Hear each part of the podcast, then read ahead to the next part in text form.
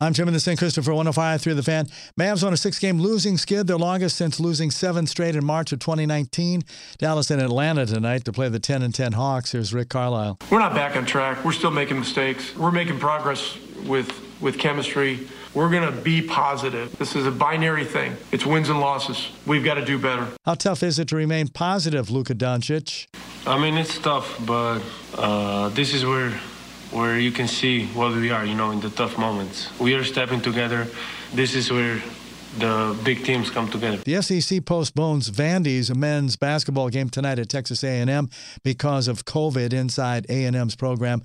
Aledo wide receiver JoJo Earle, Fort Worth All Saints offensive tackle Tommy Brockermeyer, and center James Brockermeyer, Lakeview Central running back Camar Wheaton, Duncanville inside linebacker Kendrick Blackshire are among Alabama's number one college football recruiting class for not only this year, but the highest rated in college football history.